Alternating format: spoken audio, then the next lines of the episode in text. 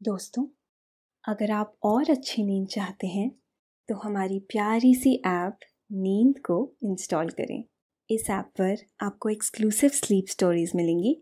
Install करने के लिए आप हमारी वेबसाइट नींद डॉट ऐप पर ज़रूर आइए। नमस्कार, मैं हूँ माया।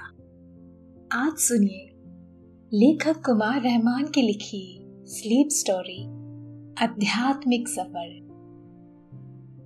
कंबोडिया का नाम आपने बचपन से रट रखा है।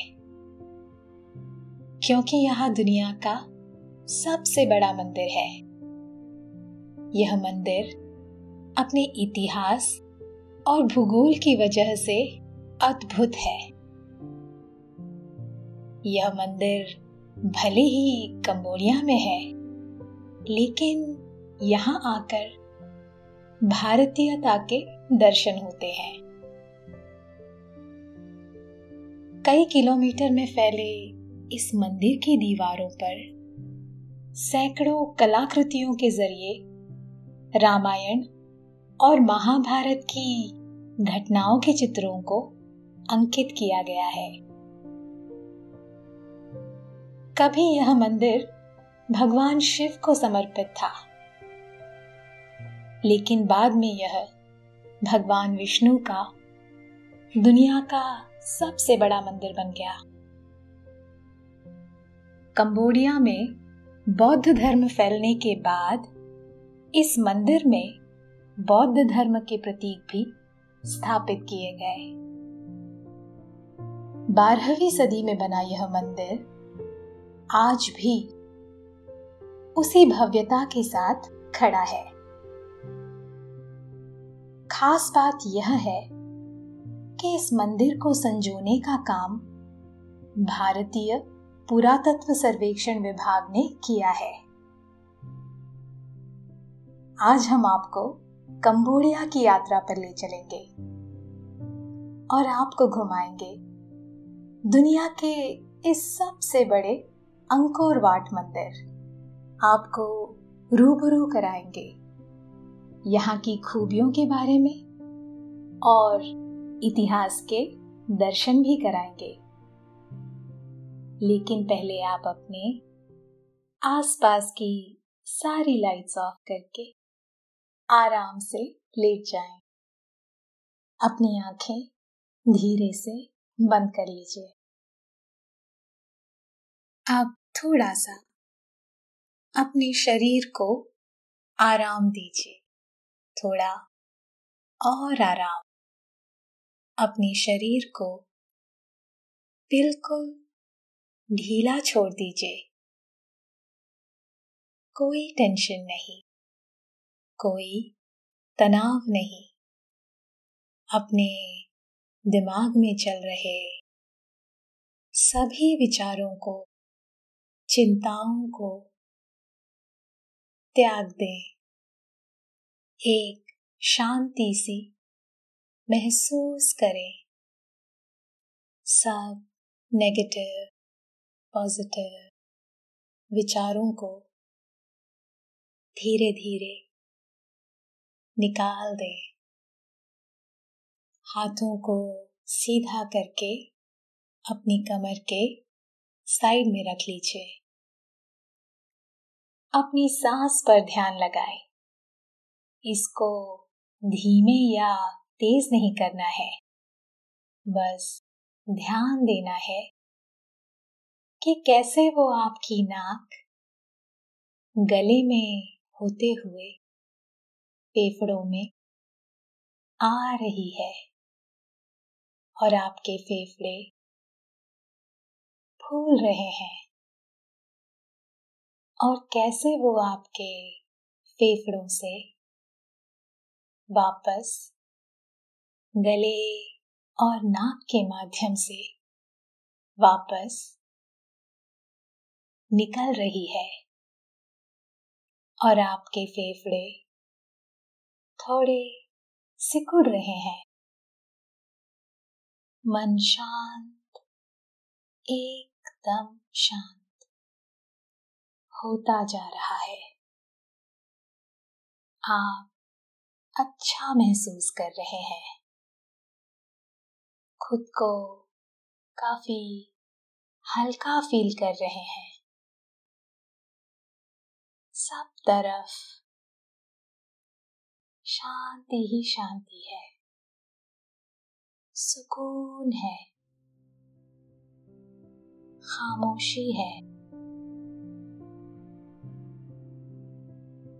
आज हम आपको ले चलते हैं आध्यात्मिक सफ़र पर। यह यात्रा आपको बहुत जानी पहचानी सी लगेगी। इसकी वजह यह है कि आप खुद को सांस्कृतिक तौर पर इससे जुड़ा हुआ महसूस करेंगे। आपकी यह यात्रा है अंकोर वाट की। आपको यहाँ बहुत कुछ ऐसा मिलेगा, जो आपको जाना जाना सा लगेगा, अपना अपना सा लगेगा। यूँ लगेगा, आप अपने ही देश में हो। अध्यात्म की वैसी ही बयार, वैसी ही शांति, वैसा ही पूरा माहौल। और यह सब आपको गहरे सुकून के सागर में ले जाएगा। आपका मन बहुत अच्छा महसूस करेगा। आप आनंद से भर जाएँगे।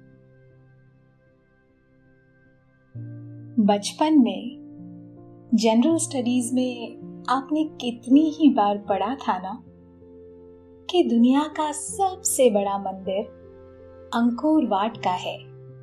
और आज आप उसके सफ़र पर जा रहे हैं।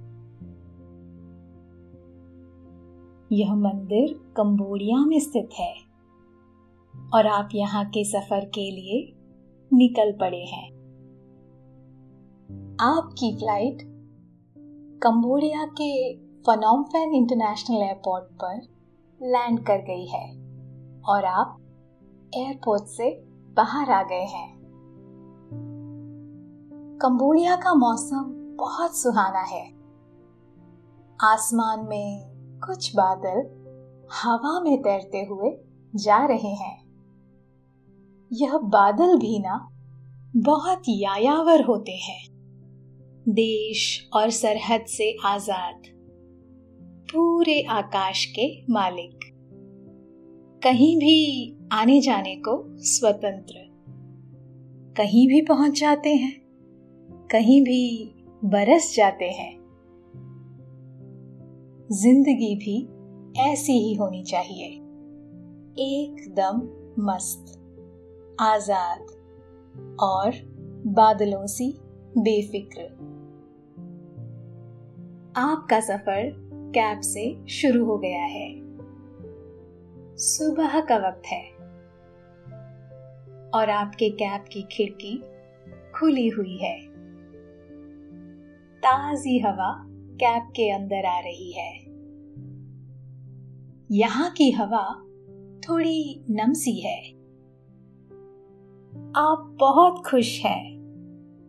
इसकी एक वजह यह भी है कि कंबोडिया से भारत का रिश्ता सांस्कृतिक है। कंबोडिया का मुख्य धर्म बौद्ध है और आप बुद्ध के देश के प्रतिनिधि है यहाँ। वह बुद्ध जिन्होंने दुनिया को शांति का संदेश दिया था। बौद्ध धर्म यहाँ का मुख्य धर्म है। भारत से निकला बुद्ध का ये संदेश आज कंबोडिया की रग रग में बसा हुआ है। आपको यहाँ की सड़कों और इमारतों में वह नज़र आ रहा है।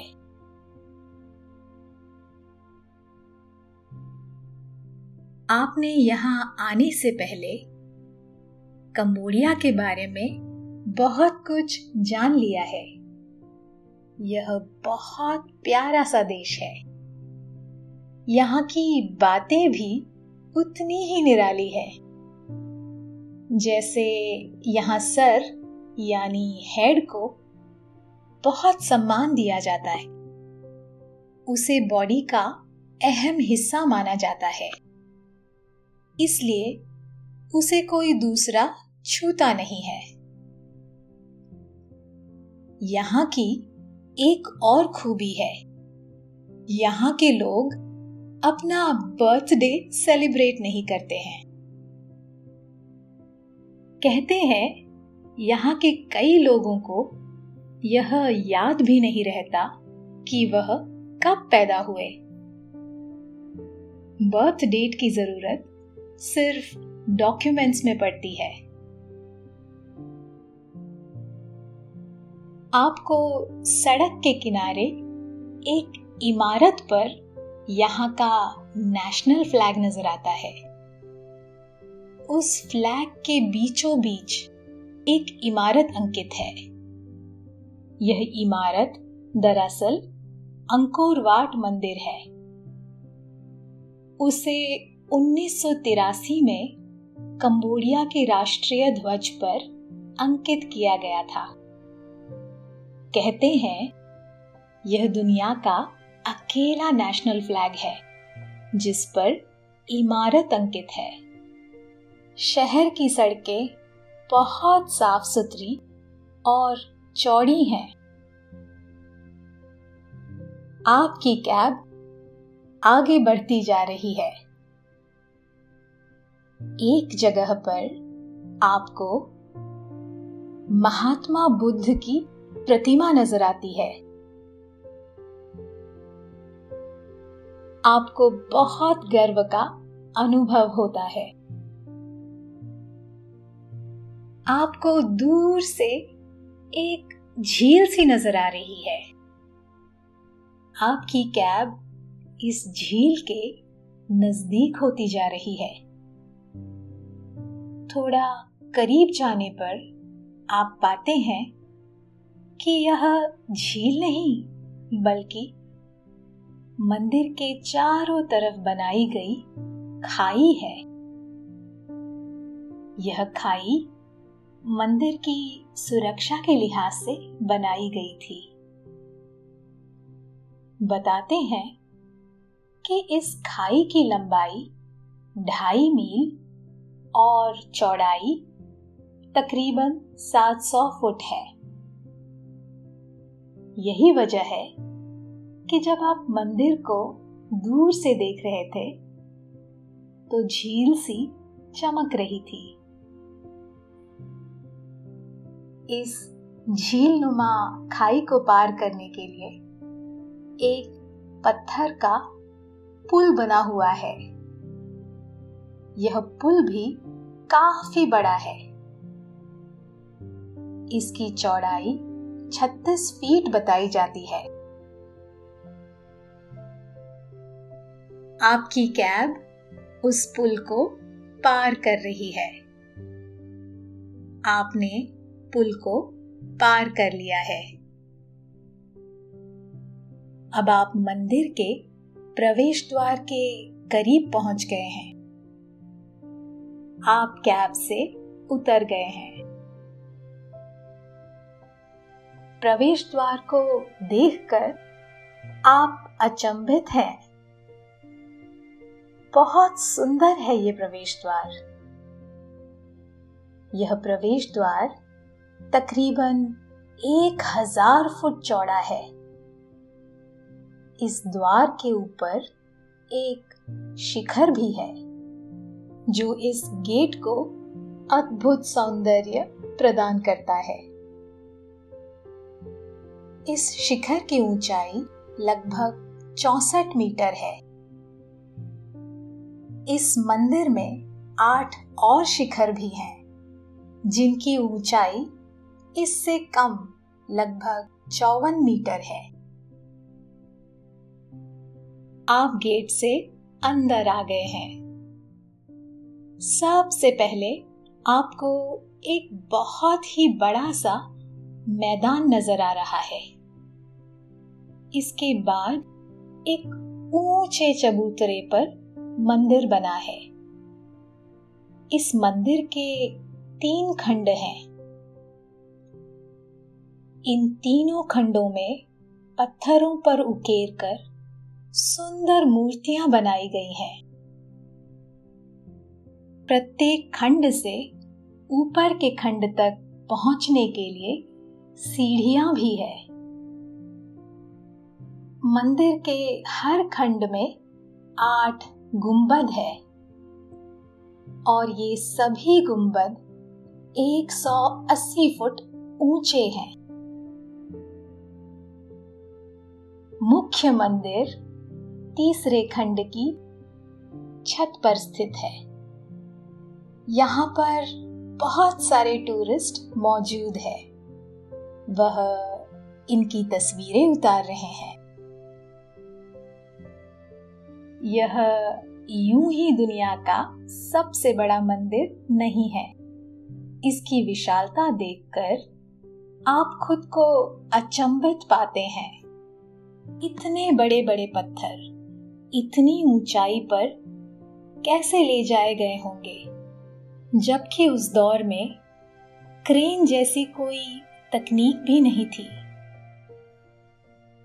फिर इन पत्थरों को जोड़ने वाला मसाला भी अद्भुत ही था, जो सैकड़ों साल गुजर जाने के बाद भी टस से मस नहीं हुआ है। यह सब देख सोच कर आप खुद को रोमांचित महसूस कर रहे हैं। इसे आप एक नज़र से नहीं देख पा रहे हैं। यहाँ मौजूद एक गाइड ने आपको बताया कि यह मंदिर साढ़े तीन किलोमीटर लंबी पत्थर की दीवारों से घिरा हुआ है। इसके साथ ही ये मंदिर एक हेक्टर क्षेत्र में फैला हुआ है। इस मंदिर को बर्ड आई व्यू से ही एक बार में देखा जा सकता है। नीचे से इसकी भव्यता को एक नज़र में नहीं देखा जा सकता है। यही वजह है कि इसे विश्व का सबसे बड़ा मंदिर कहा जाता है। इसे यूनेस्को ने विश्व धरोहर की सूची में शामिल किया है। दोपहर का वक्त है। सूरज आसमान के बीचों बीच पहुँच चुका है। धूप की गर्मी आपको अच्छी लग रही है। आप मंदिर को निहार रहे हैं। आप कंबोडिया में हैं, लेकिन मंदिर को देखकर कहीं से भी यह एहसास नहीं हो रहा है। इस मंदिर में भारतीय संस्कृति और दर्शन कूट कूट कर भरा हुआ है। आपको यहाँ आकर महसूस हो रहा है कि हमारी जड़ें कितनी दूर तक फैली हुई हैं।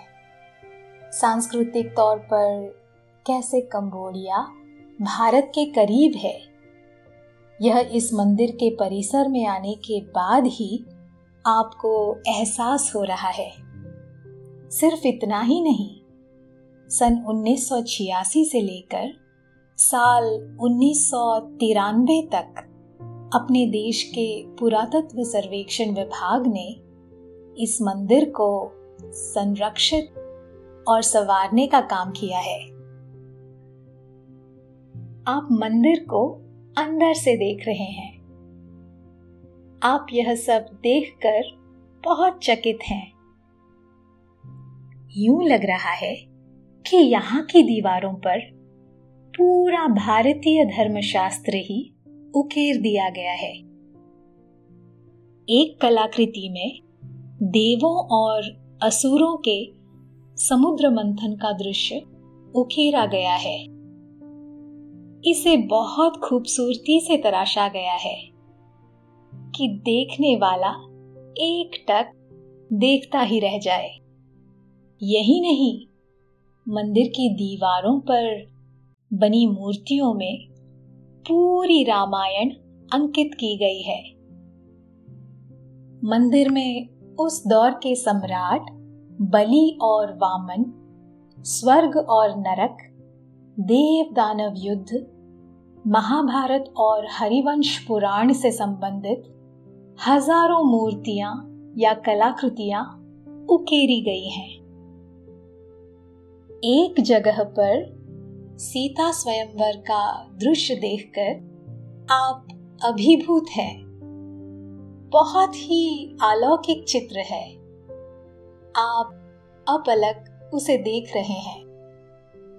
यूँ लग रहा है कि आप उसी युग में पहुँच गए हैं। और आप इस पूरे दृश्य के मूक गवाह हैं। मंदिर में टहलते हुए आप थोड़ा आगे बढ़ गए हैं। एक जगह पर सुग्रीव से राम की दोस्ती का खूबसूरत दृश्यांकन किया गया है। एक जगह पर अशोक वाटिका में हनुमान का दृश्य आपको नज़र आता है। एक अन्य चित्र में भगवान राम की अयोध्या वापसी को दर्शाया गया है। यह सब कुछ देखकर आप खुद को आश्चर्य में डूबा हुआ पाते हैं। सैकड़ों साल पहले बनाए गए इस मंदिर में ऐसे अनगिनत दृश्य आपकी आँखों के सामने हैं। और आपके कदम रुक रुक से जाते हैं। एक जगह पर आप त्रिदेव, यानी ब्रह्मा, विष्णु और महेश की मूर्तियाँ देखते हैं। ऐसा कम ही देखने को मिलता है, जब तीनों की मूर्तियाँ एक साथ नज़र आए। इन मूर्तियों को बहुत खूबसूरती से तराशा गया है। इसे बनाने वाले कलाकार को आप सलाम किए बिना नहीं रह पाते यकीनन कमाल की मूर्तिकारी की गई है यहाँ पर आपको बौद्ध धर्म से जुड़ी कलाकृतियाँ भी नज़र आ रही हैं। आप मंदिर के तीसरे खंड पर हैं। ऊपर से आपको दूर मीकांग नदी बहती नज़र आ रही है। यह मंदिर इसी के किनारे बनाया गया था। यहाँ से नदी का दृश्य बहुत मनोरम है। ठंडी हवाएँ आपको हौले हौले से थपकी दे रही हैं।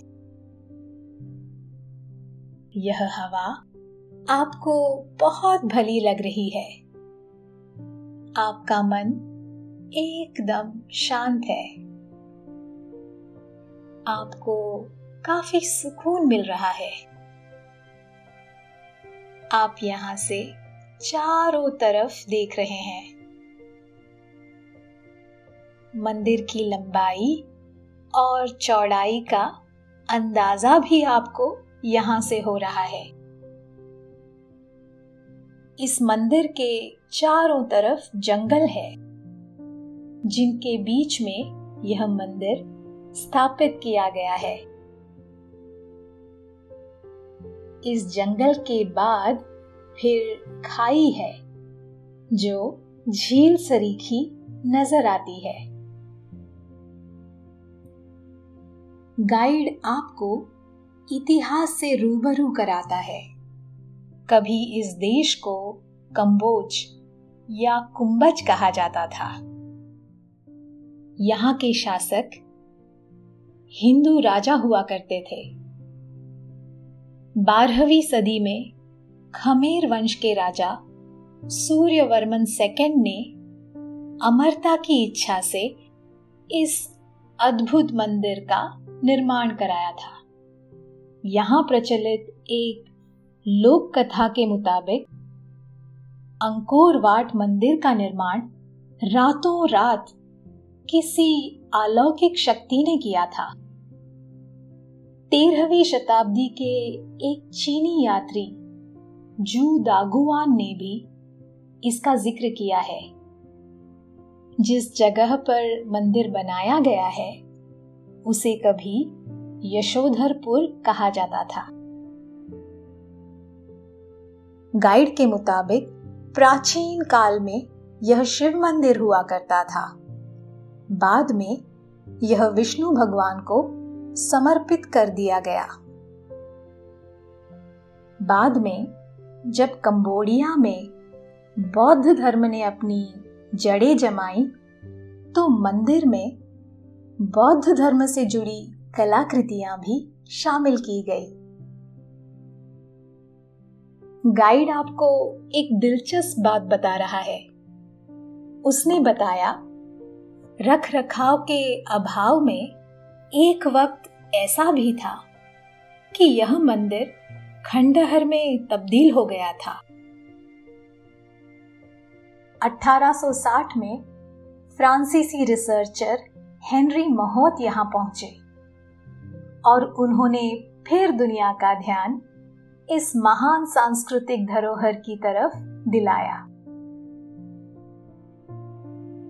आप मंदिर के निचले हिस्से में खड़े हैं। सूर्य अस्त हो रहा है। मंदिर की परछाई काफ़ी लंबी हो गई है। सिंदूरी शाम में यह मंदिर बहुत अलौकिक नज़र आ रहा है। सब कुछ एकदम शांत है। हल्की हल्की हवा बह रही है। आप थोड़ा सा बाहर की तरफ़ जा रहे हैं। यहाँ खाई के पानी में मंदिर नज़र आ रहा है। इनके बीच डूबता हुआ सूरज है। बहुत मनोहारी दृश्य है। अब आप वापस गेट की तरफ़ जा रहे हैं। कैब वहाँ पर खड़ी हुई है। आप कैब में सवार होकर चल पड़े हैं। कुछ वक्त बाद आप अपने होटल पहुँच गए हैं। आप कुछ थक से गए हैं। अब आप आराम करना चाहते हैं। आप अपने बिस्तर पर लेट गए हैं। नींद की खुमारी आप पर छाती जा रही है। अपनी आँखों को आपने धीरे धीरे बंद कर लिया है। अब आप आहिस्ता आहिस्ता नींद की वादियों में उतरते जा रहे हैं। उतरते जा रहे हैं।